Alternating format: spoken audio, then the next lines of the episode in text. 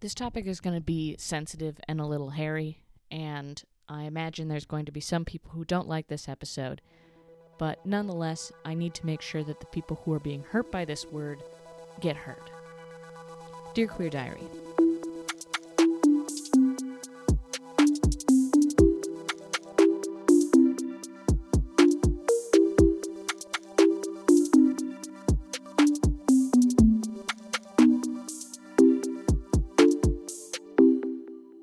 Dear Queer Diary, Dear Queer Diary, I talk a lot about different identities that are beautiful and valid and multifaceted in the LGBTQ plus community, but there is a word, an identity that I want to be clear is just elitism. Sapiosexual. It's a word that maybe you've heard of, maybe you haven't. But the idea of it is that it is somebody who is only attracted to people who are intelligent. However, this is inherently flawed. For one, intelligence is extremely hard to judge. Knowledge is not something that just exists. It is an experience that we can apply to other things, which means that if you are judging information by some kind of unilateral, academic based system, you are inherently going to miss the intelligence that so many people carry around. People talk about street smarts versus book smarts. And that's one way of looking at it. But the world is so broad and there's so many things to know and to experience and to be able to apply that those two don't even begin to cover it. This word comes from a history of educational elitism.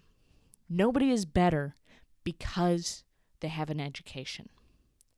Nobody is better because they've had the money and the foundation to get some kind of grammatical base and become better than other people. Knowledge is something, information is something, and education is something that can be used as a tool to better yourself and better the world. But it does not make you better than others. It does not add more value to you compared with other people. And therefore, sapiosexual is not a damn thing. You can certainly like the trait of somebody who is really well versed in the books you like. You may be attracted to somebody who can uh, speak in math equations or who's memorized the periodic table or who can quote history facts from 2,000 years ago in Mesopotamia. Those are all little things, little idiosyncrasies that you might like about someone. But your romance and sexuality being based solely on that is not a thing. For example, there's nobody out there who's a red hair asexual. There's lots of people who fetishize red hair. There's lots of people who fetishize just about anything. But that doesn't mean it's its own sexuality. I want to be clear here. There is a difference between fetish and kink, and we can maybe talk about that some other time. I'm certainly not kink shaming anyone. As long as you have consent between all parties, that's what really matters. However, to disrespect somebody by stating that they aren't smart enough for you to be attracted to them is a you problem. It's not a them problem. So, for anybody who is out there who has been told that they're not good enough because somebody says that they're sapiosexual, that person is not worth your time. They're an elitist, and elitists can bite your ass, but not without consent.